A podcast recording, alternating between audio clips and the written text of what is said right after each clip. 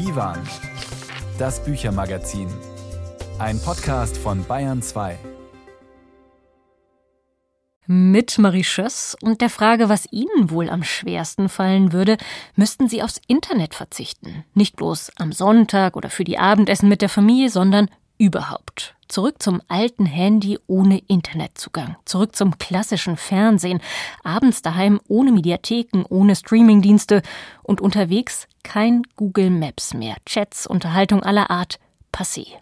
Ich fände es, glaube ich, tatsächlich sehr schwierig, auf Streaming-Dienste und auch auf Entertainment irgendwie in dem Sinne zu verzichten. Also was jetzt so Social-Media-Plattformen angeht, wie Facebook oder Instagram, da bin ich auch gar nicht drauf und habe mich gelöscht. Das fehlt mir überhaupt nicht. Aber ich glaube, so dieser tägliche Medienkonsum, aus dem Mila dann irgendwann aussteigt, das fände ich schwierig. Das sagt die Schriftstellerin Jennifer Becker, die ihre Protagonistin testen lässt, was das eigentlich hieße, in unserer Zeit, in unserer Arbeits- und Beziehungswelt aus dem Netz auszusteigen.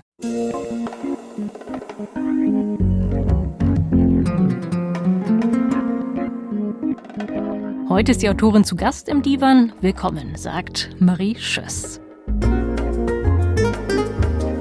Überhaupt geht es gleich um gesellschaftlich stark engagierte Texte, mit der israelischen Autorin Lissi Doron zum Beispiel, sowie einem Schwergewicht der deutschen Literatur, Frank Witzel, und mit Vera Politkowskaja, die von ihrer kämpferischen, widerständigen Mutter erzählt.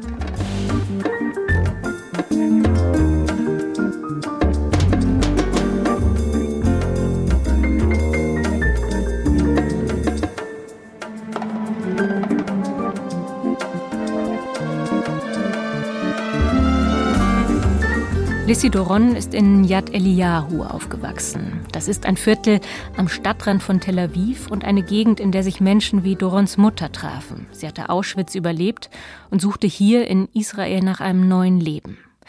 Wenn Lissy Doron über heutige politische Umbrüche spricht, dann spricht diese Erfahrung immer mit. Die Shoah ist für den Blick der Schriftstellerin zentral, ganz egal, ob sie historische oder aktuelle Ereignisse analysiert.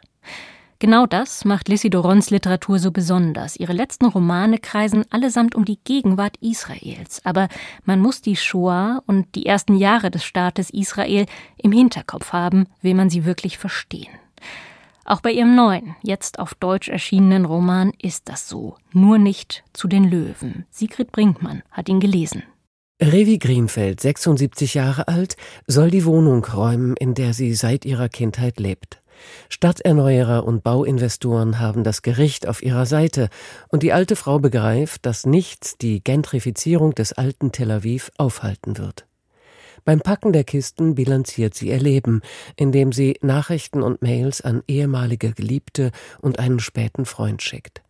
Das Vorbild für die Figur der Rivi Greenfeld ist eine Frau, die außergewöhnlich schön und in den 1960er und 70er Jahren häufig auf Titelseiten von Sensationsblättern zu sehen war. Lisi Doron ist ihr vor zwei Jahren zufällig begegnet. Danach haben sich die Frauen zu Gesprächen verabredet. She always was the lover of the boss, of the eye officer, Sie war die Geliebte ihres Chefs. Sie hatte heimliche Beziehungen zu hochrangigen Armeeoffizieren und ein Verhältnis mit einem der berühmtesten Ärzte des Landes. Sie war immer nur mit Promis zusammen. Ich habe eine Zeit gebraucht, um zu verstehen, welchen Preis jemand zahlt, der sich auf einflussreiche nationale Idole einlässt. Sie war immer die zweite Wahl, nicht die erste. Geradezu schmerzhaft nüchtern hält Dorons Protagonistin Rückschau. Offiziere und Generäle hatten in der Zeit nach dem Sechstagekrieg ein leichtes Spiel, Verhältnisse mit wehrdienstleistenden Frauen anzufangen, weil das Land die Armee brauchte und Kämpfer verherrlichte. Der gängigen Meinung, Soldatin seien missbraucht worden, hat Michal Samir mit ihrem 2007 erschienenen Roman Das Mädchenschiff widersprochen. Folgt man Samir, so hatten Rekrutinnen nichts dagegen, sich schnell weiterreichen zu lassen. Dorons Ich-Erzählerin, Rivi Greenfeld, verkörpert diese Haltung. Ich bin das Flittchen der Kompanie. All die nächtlichen Stelldicheins in abgelegenen Winkeln, an heiligen Städten, in Armeefahrzeugen und natürlich im Waffenarsenal des Stützpunkts. Rivi Greenfelds Geliebte sind skrupellose Lügner und die Liste der Erniedrigungen ist lang. Dass Eltern sich zu passiven Komplizen von Kommandeuren machten, die das eigene Kind demütigen, zeigt, welch hohes gesellschaftliches Ansehen das Militär seinerzeit genoss. Menschen, die nie wieder in ihrem Leben wehrlos sein wollten, boten ihre Töchter den kämpfenden Helden geradezu an. Wann wird geheiratet? fragte mein Vater. Ich schwieg. Er ging zum Telefon und ich wusste, er würde auf dem Stützpunkt anrufen, würde bitten, mit dem Offizier Arik zu sprechen. Ich flehte, er möge auflegen, und als er nicht reagierte, riss ich ihm den Hörer aus der Hand, ließ nicht los, gab nicht nach. Der Kampf währte nur kurz. Ich kassierte eine Ohrfeige. Als Kind war es Rivi verboten, sich auch nur in die Nähe des Löwengeheges im Zoo von Tel Aviv zu wagen. Dass ihr Vater, der seine erstgeborene Tochter in der Shoah verloren hatte, die Furcht vor einem weiteren Verlust nicht kontrollieren konnte, begriff das Mädchen intuitiv. So wie es verstand, dass die Eltern andere Partner geliebt hatten, bevor sie nach Israel einwanderten. Duron zeigt, dass das undurchdringliche Schweigen der Eltern die Orientierungslosigkeit der Tochter begünstigte, wenn nicht sogar verursachte.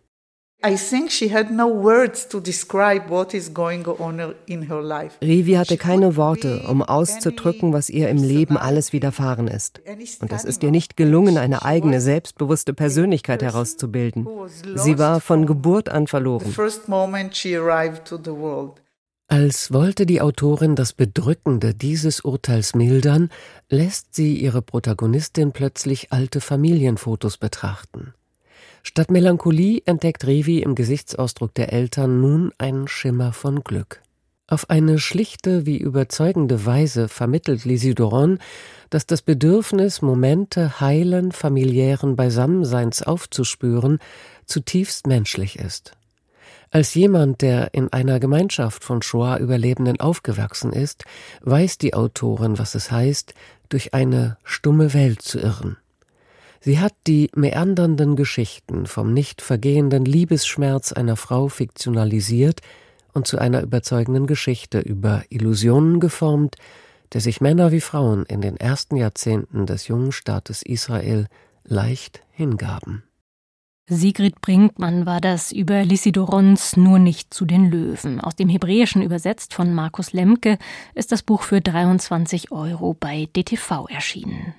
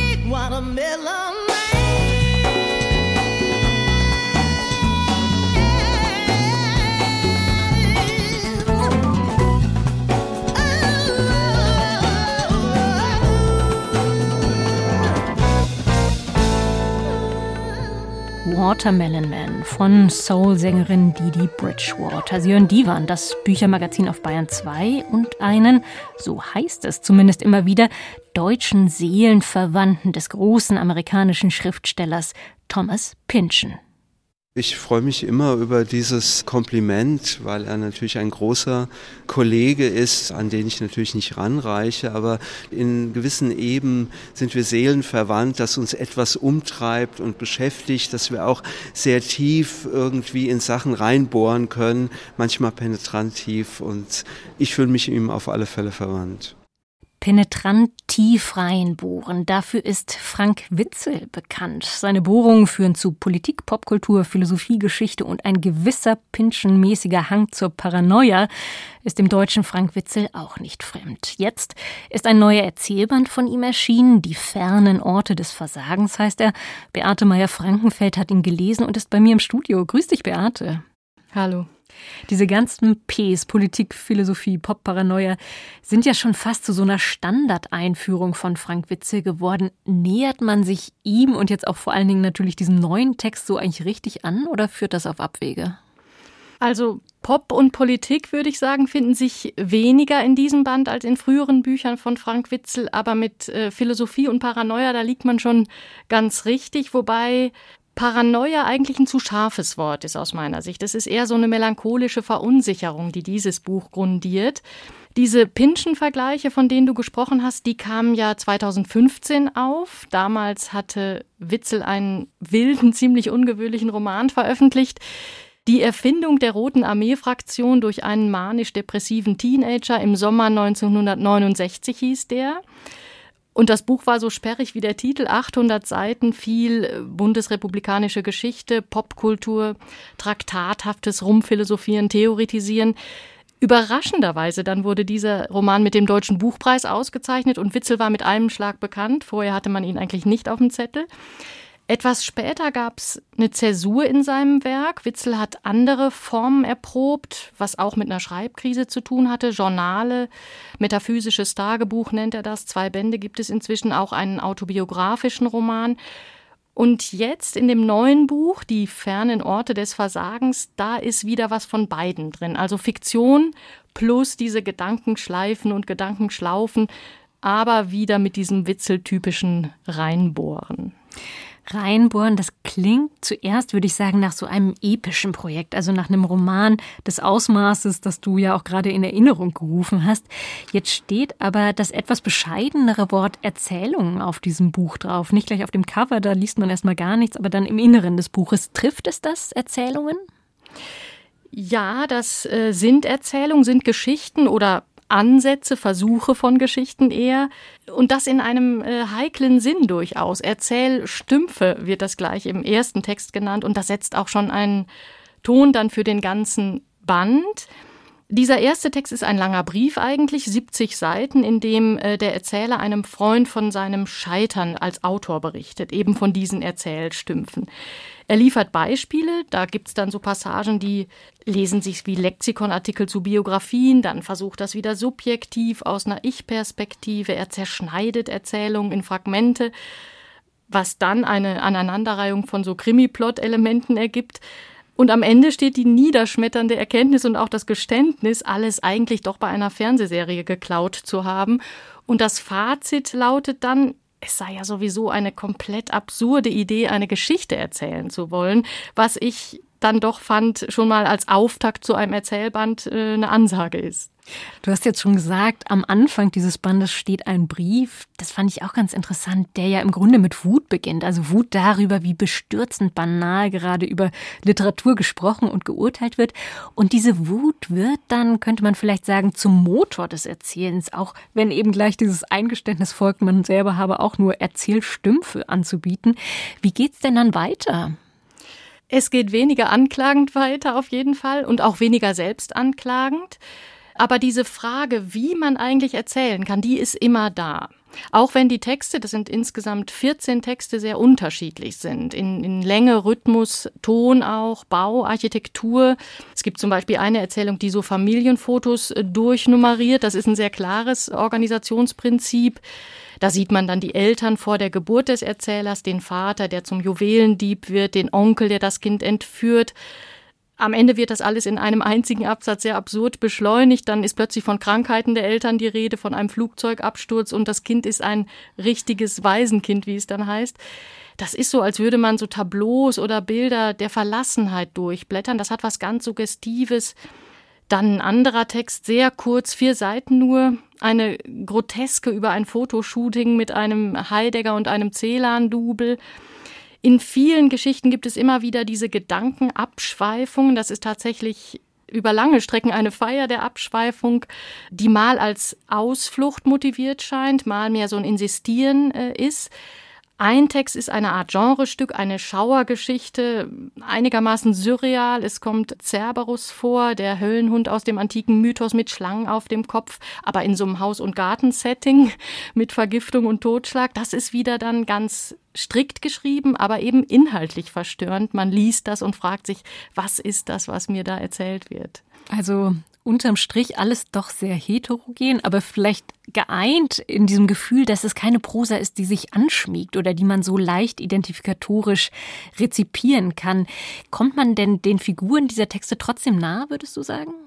Ja, das finde ich. Und das ist erstaunlich genug, denn äh, das sind ja keine Leute wie du und ich, denen man da begegnet.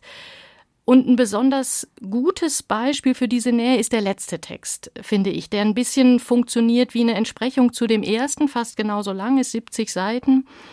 Und da gelingt diese Verschränkung vom Plot auf der einen und Abschweifung auf der anderen Seite, die überall so ein bisschen durchzubrechen droht, wirklich sehr eindrücklich. Es gibt einen ich-Erzähler, der in einer Einrichtung, einer Klinik untergebracht ist, der dann Ausgang hat, darauf hofft, eine frühere Geliebte wiederzusehen, was eine schräge, auch unglückliche Szene wird. In Rückblenden wird beschrieben, wie er als Junge in einem Buch der Rekorde gelesen hat, dieses Buch richtig studiert hat, man sieht daraus, es ist eine Jugend aus vordigitalen Zeiten. Das wäre heute wahrscheinlich anders. In diesem Buch ist dann die Rede von einem Mann, der die längste Zeit lebendig begraben war, von der jüngsten Mutter aller Zeiten, einem fünfjährigen Mädchen. Und dann drängt sich die Frage auf, das ist wieder so ein Abzweig, eine Abschweifung, was ist ein Rekord? Warum sind Rekorde eigentlich so oft so eine traurige Sache? Das ist dann auch der Titel der Erzählung, traurige Rekorde. Es geht um Situationen in der Therapie, um Kindheitserinnerungen an die Mutter, die im Koma liegt, die dann aufwacht und spricht wie so eine Religionsstifterin in Sprüchen und äh, Weisungen. Es kommen immer wieder Überlegungen zu Worten und äh, Redewendungen vor. Redewendungen wie zum Beispiel den Löffel abgeben oder begossener Pudel, die der Erzähler dann äh, wörtlich nimmt, um sich in diesem wörtlich nehmen dann auch wieder zu verzetteln. Das alles ist ganz weit von unserer Alltagserfahrung weg, ist auch assoziativ zusammengehalten nur und dabei trotzdem absolut schlüssig und intensiv.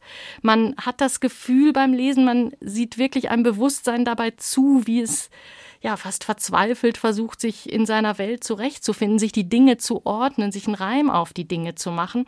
Und diese Erfahrung von Verlorenheit und Orientierungssuche, die transportiert sich ziemlich direkt beim Lesen und man geht wirklich mit. Du sagst, man geht mit, man spürt das jetzt auch schon, wenn du erzählst, aber ich frage mich doch, mit welcher Haltung man das tut. Also welche Haltung entwickelt man zu dieser Art des Erzählens und welche Wirkung erzeugen die Texte dann auch? Die Lesehaltung ist tatsächlich bei diesem Band eine interessante Sache, denn man entwickelt natürlich streckenweise schon sowas wie einen Widerstand gegen dieses verspulte Meandern. Und so eine Art Schreiben steht ja auch objektiv sozusagen in der Gefahr, einfach Einfall auf Einfall zu türmen und darin dann beliebig zu werden. Jetzt wäre Witzel nicht Witzel, wenn er das nicht wüsste. Er benennt diese Beliebigkeit ganz ausdrücklich in der ersten Geschichte, in so einer fast schon äh, ätzenden Selbstkritik. Aber insgesamt macht er das, was er macht, so habe ich es jedenfalls empfunden, nie mit dem Impetus, ich führe euch jetzt mal vor, was man so alles anstellen kann mit Literatur. Ich stelle hier ein literarisches Experiment aus. sondern er verfolgt eben eine große Frage und die ist erstmal ja keine rein erzähltheoretische. Die äh, würde lauten ungefähr, wie kriegen wir die Welt überhaupt zu fassen? Und umgekehrt oder auf der Kehrseite bedeutet das dann eben wieder, was müssen wir eigentlich alles weglassen, um Welt und Wirklichkeit in so einen schönen, stringenten Plot zu packen, wie wir ihn sonst so kennen. Und was auch wichtig ist, hinter all diesen Einfällen und Wendungen, die ja eine eigene Komik äh, haben können, liegt doch auch ein ganz großer Ernst. Das ist kein reines Spiel, auch keine ironische Postmoderne oder eine, die so die eigene Raffinesse zelebrieren will. Ich würde, wenn man solche Bezüge schon herstellen will, glaube ich, auch nicht so sehr an Thomas Pynchon denken, sondern eher an äh, David Foster Wallace, sozusagen die nächste Generation der Postmodernen. Auch mit dem ist äh, Frank Witzel verglichen worden. Und bei Foster Wallace und bei Witzel werden wirklich Abgründe berührt. Da ist ein großer existenzieller Schmerz hinter dieser manchmal äh, überspannten Konstruktion und man liest diese Konstruktion auch wie ja wie eine komplexe Reaktion auf diesen Schmerz. Das sagt Beate Meyer-Frankenfeld über den Erzählband von Frank Witzel, Die fernen Orte des Versagens, erschienen bei Mattes und Salz Berlin für 25 Euro. Danke, Beate. Vielen Dank auch. Wir hören Neil Young, den Kanadier in Kalifornien, der immer wieder politisch Stellung bezog, gerade wenn es um die Kriege in Afghanistan und im Irak ging. 2010 veröffentlichte er den Song Love and War und stellte darin die Frage, wie lässt sich eigentlich einem Kind erklären, warum Väter in den Krieg ziehen? When I sing about love and war, I don't really know what I'm saying. I've been in love and I've seen a lot of war, seen a lot of people praying. They pray to Allah and they pray to the Lord, and mostly they pray about love and war.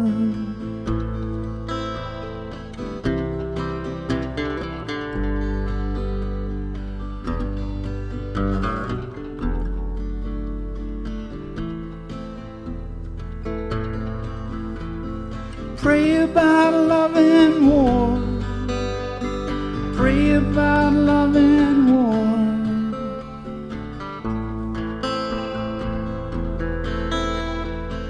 Seen a lot of young men go to war and leave a lot of young brides waiting. I watched them try to explain it to their kids. Seen a lot of them failing tried to tell him and they tried to explain why daddy won't ever come home again.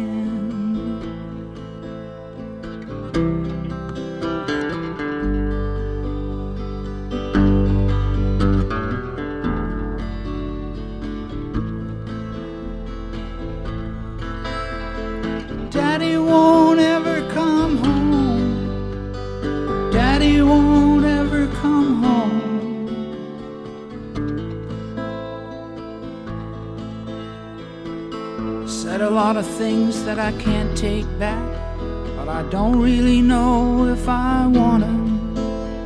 In songs about love, I sang songs about war since the back streets of Toronto. I sang for justice and I hit a bad chord, but I still try to sing about love and war.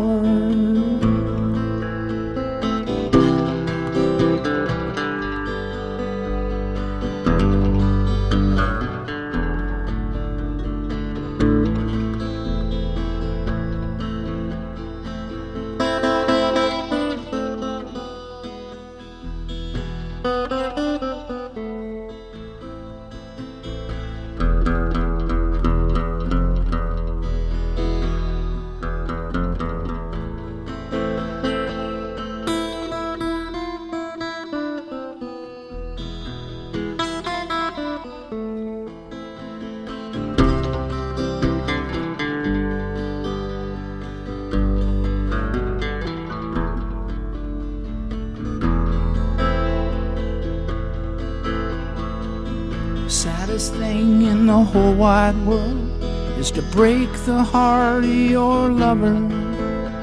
I made a mistake and I did it again. Then we struggled to recover. I sang in anger, hit another bad chord, but I still try to sing about love and war.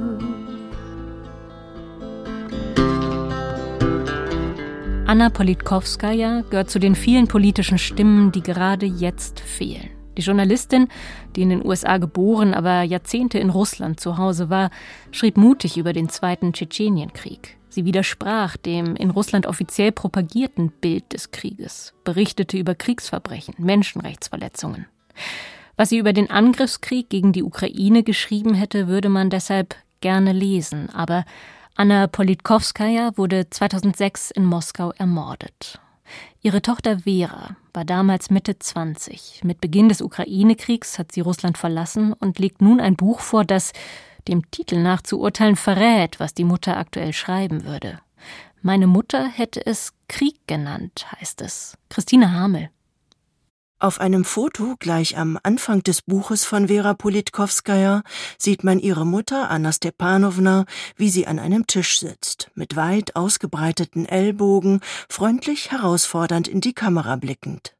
Die zarte, sensible Tochter hinter ihrem Stuhl, vielleicht zwölf, dreizehnjährig. Auf ihrem T-Shirt steht R is for Revolution. Könnte glatt ein Geschenk der Mutter gewesen sein. Es ist kein Bild inniger Verbundenheit. Anna Politkovskaya besetzt ganz klar raumeinnehmend den Vordergrund. Das entsprach durchaus der Realität.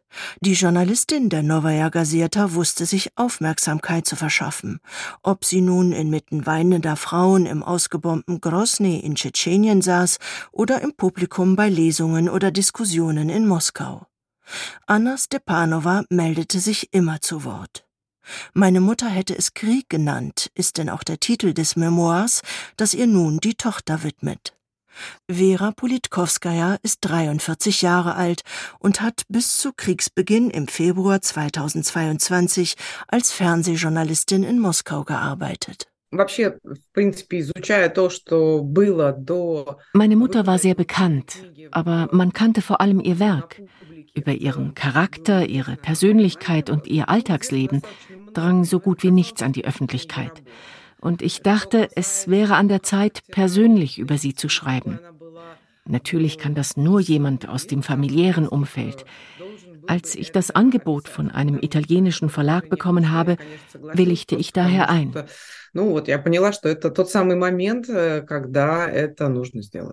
Co-Autorin des Buches wurde die italienische Journalistin Sara Giudice. In Italien ist die Verehrung für Anna Politkovskaya groß. Straßen und Plätze wurden nach der Journalistin benannt. Anna Stepanova hatte mit der Glasnost, mit der Offenheit und Pressefreiheit ernst gemacht. Mutig verteidigte sie die Menschenrechte und gab den Entrechteten in Russland eine Stimme. Meine Mutter war nie bequem, macht Vera Politkovskaya gleich im ersten Satz ihres Buches klar. Anna Stepanova hatte früh einen Journalisten geheiratet. Da war sie 20 Jahre alt. Sie wurde Mutter von zwei Kindern, Vera hat einen zwei Jahre älteren Bruder und stand von Anfang an vor der Herausforderung, zwischen Beruf und Mutterpflichten balancieren zu müssen. Während sie lernte, schrieb und sich darauf vorbereitete, die Journalistin zu werden, die heute in der ganzen Welt bekannt ist, war ich schon da. Meine Mutter hätte es Krieg genannt, ist keine Biografie, auch keine redselige Lebensmitschrift. Vera Politkovskaya dosiert die Familienerinnerungen sehr zurückhaltend. Wir erfahren lediglich, was die Kriegsreporterin in den Koffer packte, wenn sie nach Tschetschenien fuhr, dass sie versprach, nicht mehr dorthin zu reisen, wenn sie denn Großmutter werde, dass sie zu Hause immer Geld und wichtige Unterlagen in den Schubladen versteckte und wegen ihrer lautstarken moralischen Unnachgiebigkeit als Irre von Moskau apostrophiert wurde. Mit dem Gedächtnis ist das so eine Sache.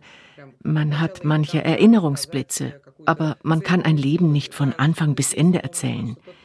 Ich erinnere hier ein bisschen, da ein wenig. Tatsächlich denke ich aber jeden Tag an meine Mutter, nicht an die Tragik ihres Schicksals, sondern eher an den Alltag mit ihr.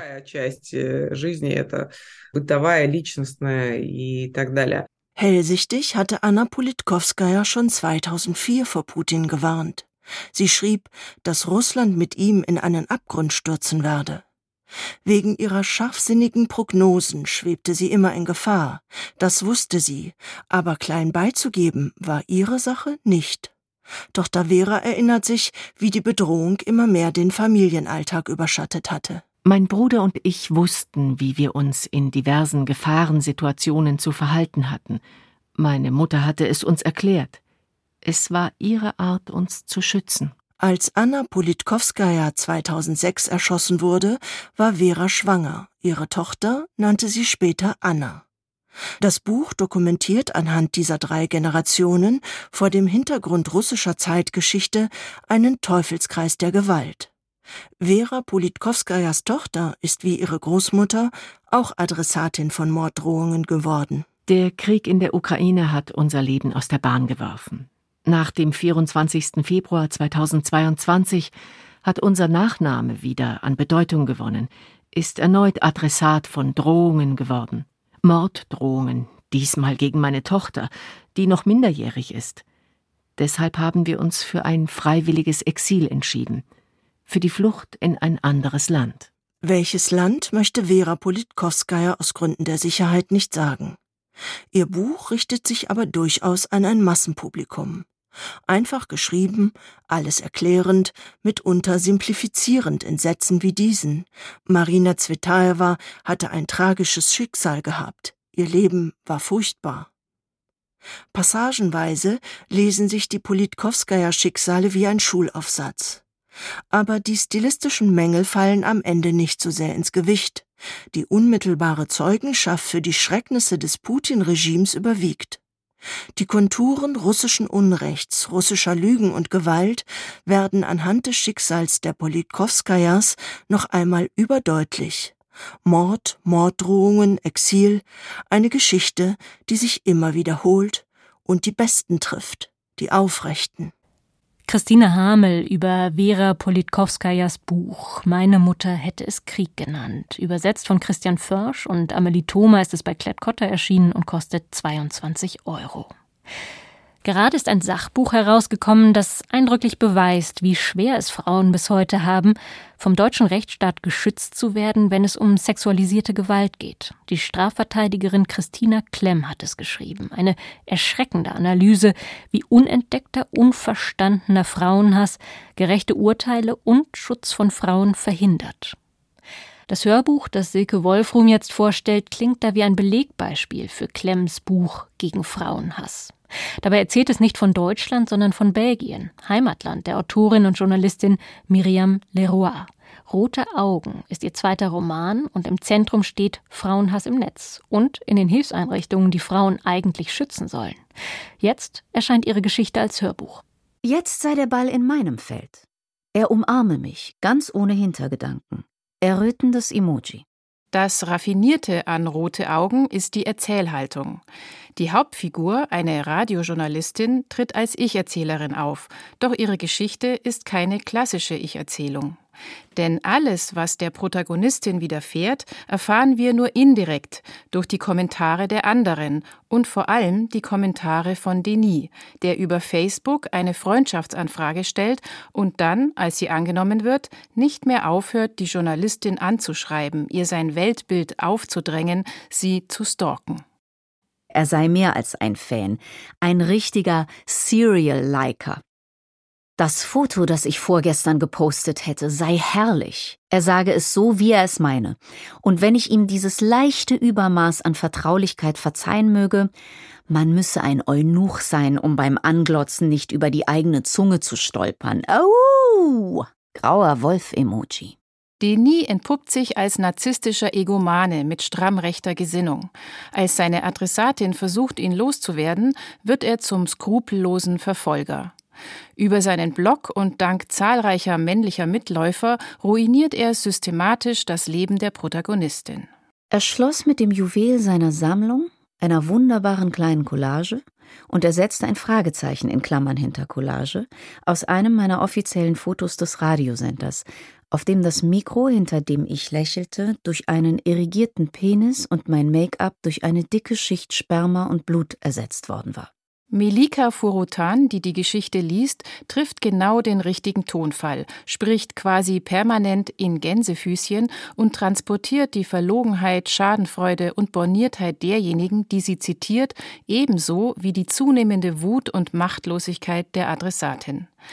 Denn diese erfährt keine Hilfe, muss sich vielmehr von ihrem Umkreis regelmäßig anhören, sie übertreibe oder sei selbst schuld. Schon blöd, wenn man öffentlich so beschimpft werde. Ja, nein, okay, dass er mich öffentlich so beschimpfe, aber na ja, das komme ja vermutlich nicht einfach so aus dem Nichts. Es müsse doch zwischen uns einen Streit gegeben haben, irgendeine Kränkung. Wie sehr die Protagonistin leidet, erfahren wir aus den Kommentaren von Heilpraktikern, Kinesiologen, Osteopathen und Psychiatern, die sie aufgrund ihres immer schlechter werdenden Gesundheitszustandes aufsucht. Kommentare, die von Selbstgefälligkeit und fehlender Empathie nur so strotzen. Die Sprache der Meinungsgeber ist so authentisch, dass es einen schaudert, denn Miriam Leroy schreibt aufgrund eigener Erfahrungen. Sie selbst ist fünf Jahre lang auf Twitter und Facebook gezielt gedemütigt worden. Was den guten Mann betraf, diesen Denis, von dem ich gesprochen hätte, das erscheine der Polizistin etwas zu dürftig für eine Strafanzeige. Er hätte mir, leider, wenn sie es so ausdrücken dürfe, nie konkrete Misshandlungen angedroht, und das einzige Mal, als er in meinem Zusammenhang eine Vergewaltigung erwähnt habe, sei das im Konjunktiv gewesen, was ihrer Meinung nach kein Vergehen darstelle, zumindest nicht strafrechtlich. Es tue ihr leid. Aber falls es irgendwann dazu kommen sollte, was sie mir natürlich nicht wünsche, dürfe ich auf keinen Fall vergessen, Fotos von eventuell vorhandenen Spuren des Angriffs zu machen. Blaue Flecken, Prellungen, All sowas. Das würden die Richter lieben. Rote Augen von Miriam Leroy. Das Hörbuch ist als Download bei Speaklow erschienen und das war ein Beitrag von Silke Wolfrom. Und das hier ist eine kleine Einstimmung auf den Roman, um den es gleich gehen soll. Zeiten der Langeweile. Erzählt von Mila, einer jungen Frau, die sehr gerne Filme bei Mubi, Amazon, Netflix streamt, die ihre liebsten Musikerinnen, wie diese hier, Feist, bei Spotify anhört, bis sie sich vom Internet verabschiedet und damit auch ein bisschen vom Leben überhaupt.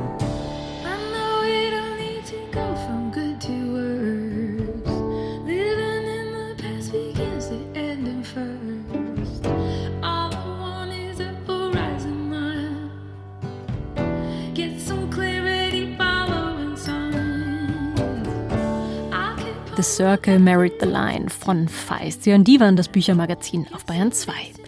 Stellen Sie sich vor, Weihnachten steht an, ein ohnehin ja alle Gefühlswelten und Familien überforderndes Fest. Dann sind Sie auch noch in den 30ern, nicht ganz sicher, was Sie aus Ihrem Leben machen wollen, nachdem sich die gerade erst begonnene Unikarriere nicht mehr richtig anfühlt. Und Sie melden sich aus dem Internet ab. Mila tut all das in dem Roman Zeiten der Langeweile.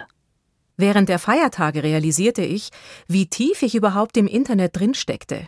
Ich konnte weder Musik hören noch einen Podcast, da ich meinen gesamten Medienkonsum über Streamingdienste bezog.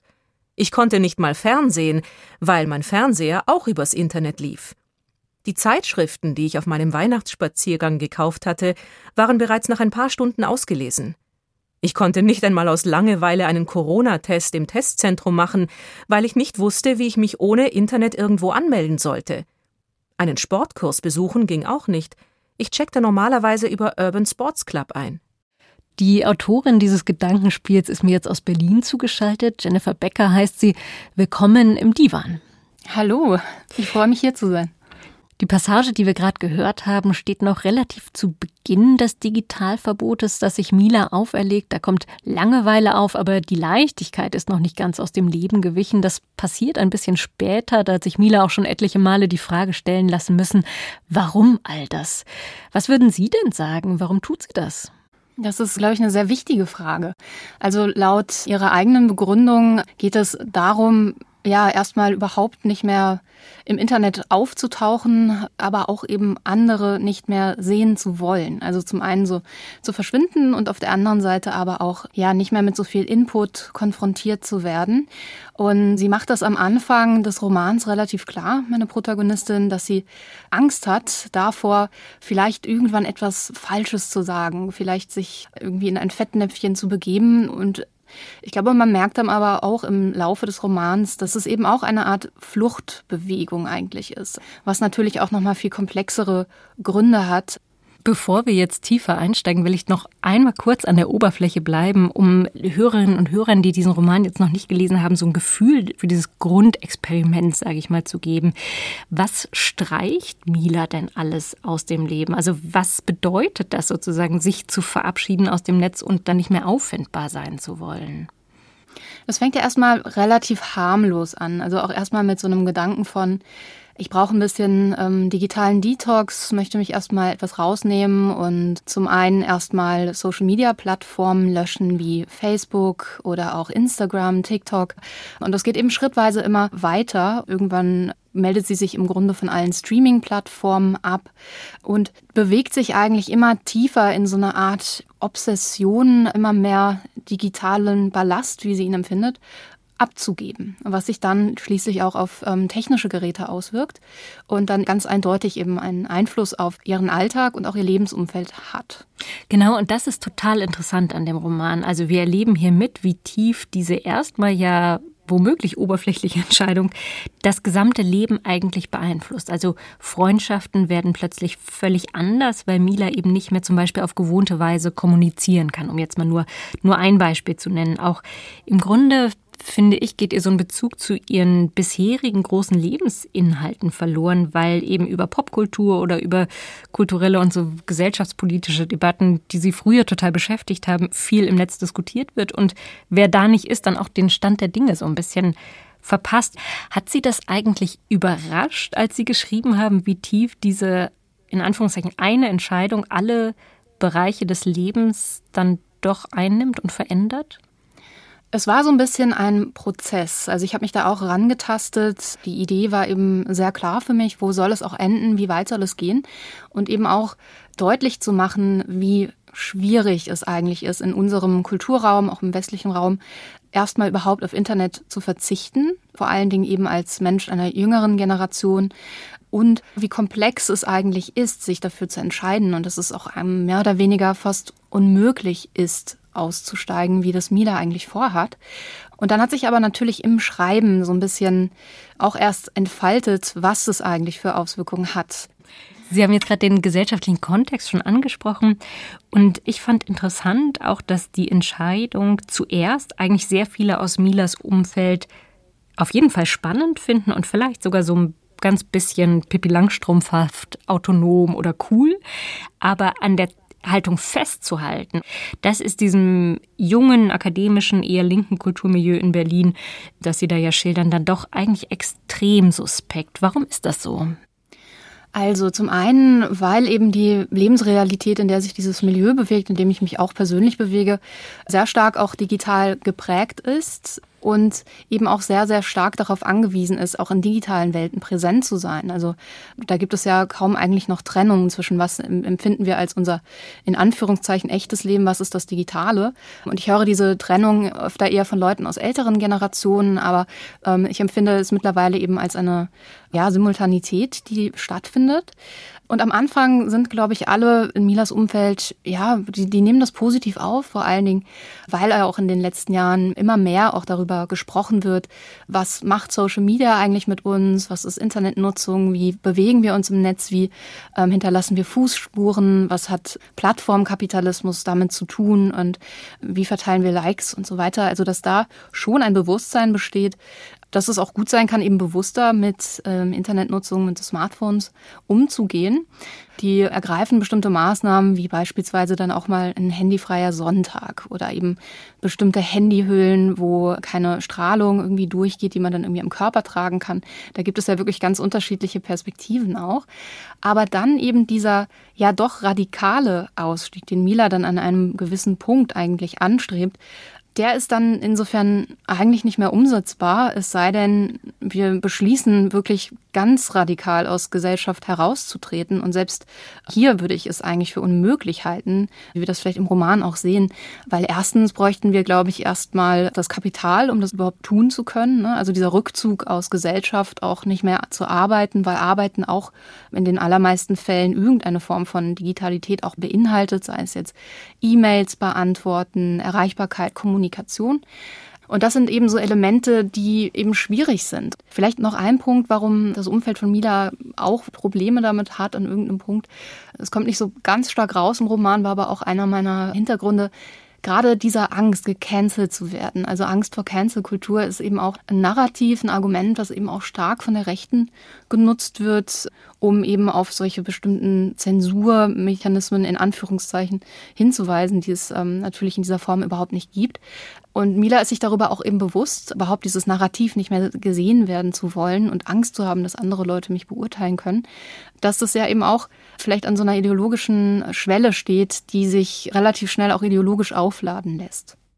Ja, das ist spannend, was Sie jetzt sagen, weil ja eigentlich sehr viel Politisches in dieser Entscheidung steckt. Und gleichzeitig ist es aber so, dass Mila zumindest am Anfang erstmal keine politische Mission oder auch keine große politische Haltung damit erstmal verbinden will, äh, ganz am Anfang, als sie die Entscheidung trifft. Wird es aus Ihrer Sicht im Laufe der Zeit dann doch eine politische Entscheidung? Ich glaube, dass Mila das so nicht reflektiert und ich wollte sie auch so schreiben und ich, das wird, glaube ich, auch im Laufe des Romans ein bisschen deutlicher, dass es schon auch eine gewisse Kapitalismuskritik beinhaltet, eben diesen Schritt zu gehen, den Mila geht, zum einen nicht mehr in dieser Form arbeiten zu wollen, zum anderen sich aus ja, plattformkapitalistischen Strukturen herausziehen zu wollen. Und da sehe ich eben schon auch so eine Form der Verweigerung und gleichzeitig auch, weil Mila ja schon in jedem Punkt eigentlich Schwierigkeiten hat, neue Lebensinhalte zu finden und ja mehr oder weniger in so eine ja obsessive, fast Paranoia irgendwie abdriftet. Und hier eben auch zu zeigen, dass diese Persönlichkeit, die ich dort entwickelt habe, diese Figur, eben sehr, sehr stark Schwierigkeiten hat, außerhalb von diesen Unterhaltungs- und Kommunikationsstrukturen, die eben digital vorherrschen, irgendeinen Lebensinhalt zu finden.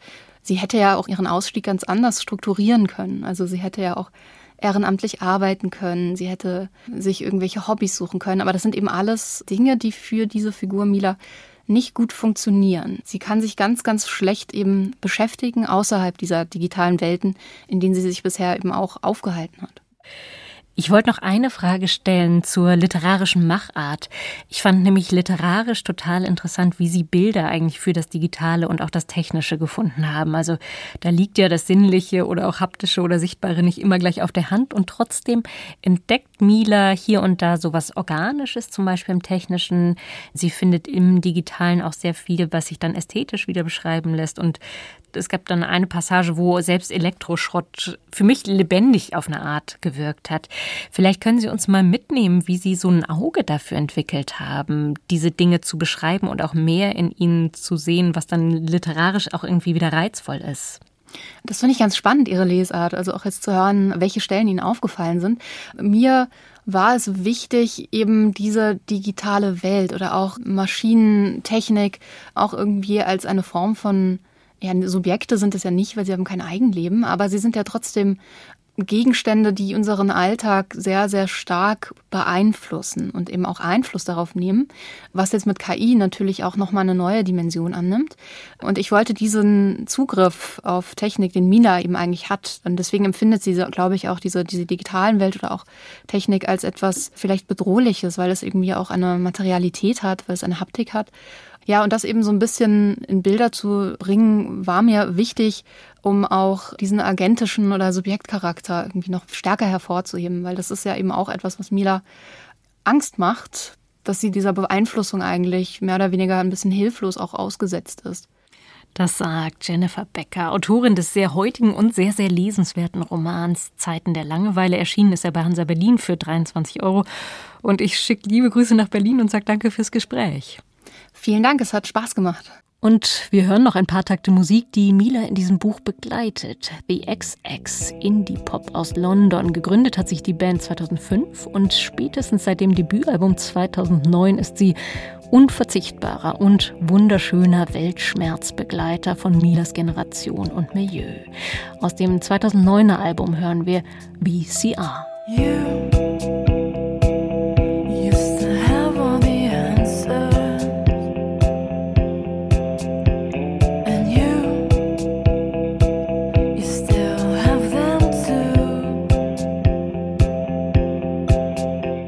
Ich hätte ja falsch gelegen vergangene Woche bei unserem literarischen Rätsel Bertram Wilberforce Worcester oder einfach Bertie aus den Jeeves and Worcester Romanen von P.G. Woodhouse war da gesucht. Viele von Ihnen haben es aber gewusst und uns geschrieben. Zum Beispiel Margit Berndl aus München. Und dafür kommt Ihr Wunschbuch nach Hause. Heute bleibt es britisch, wird aber ein bisschen einfacher. Das literarische Rätsel ist wie immer geschrieben vom Bamberger Autor Thomas Kastura und wie immer eine Einladung, mitzumachen, uns zu schreiben, welche literarische Figur bei der Taxlerin Walli einsteigt und damit womöglich selbst ein Buch aus dieser Sendung zu gewinnen.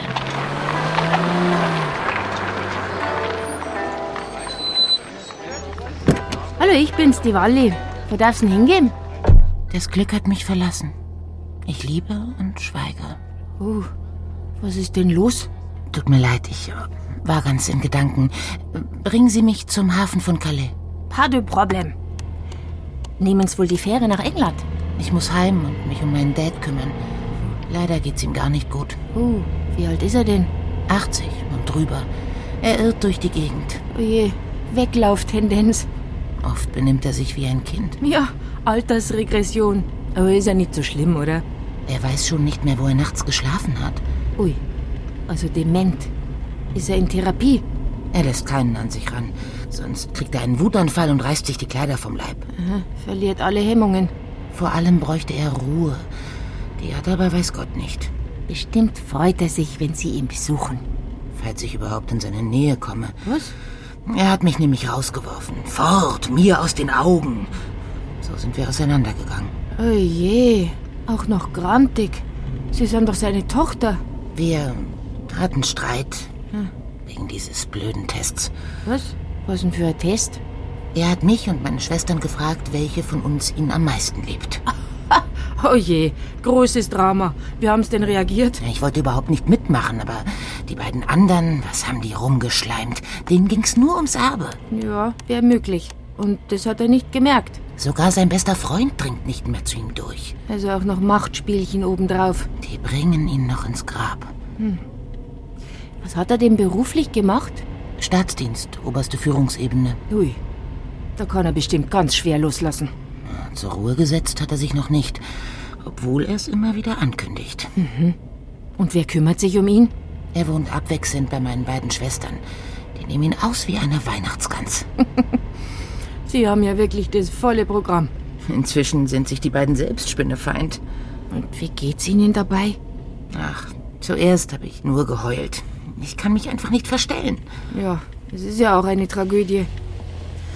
So, wir sind da, der Hafen von Calais. Was haben Sie denn jetzt vor? Ich muss ihn retten. Aber wie? Vielleicht erkennt er Sie ja gar nicht. Ja, oder er schämt sich. Ich werde ihn trotzdem um seinen Segen bitten. Egal was kommt. Ich bin nicht die Erste, die das Gute will und das Schwerste zu tragen hat. Da sagen's was.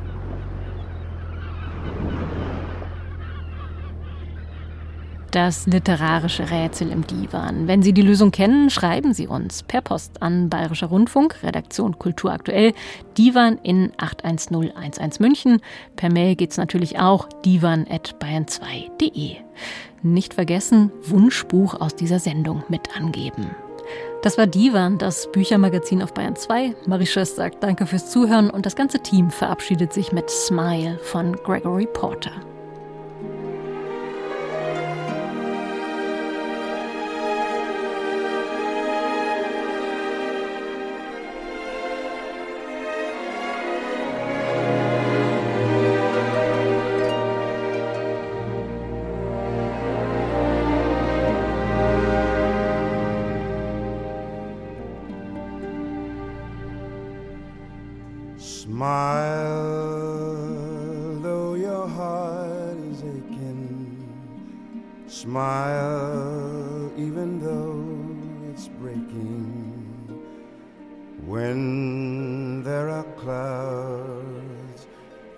God.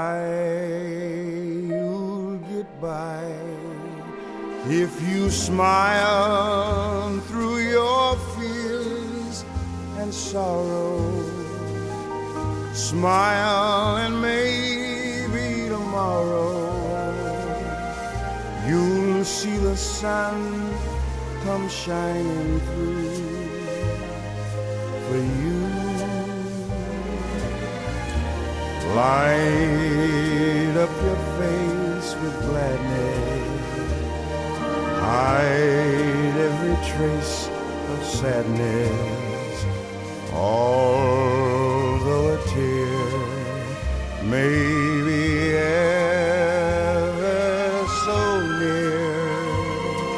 That's the time you must keep on trying.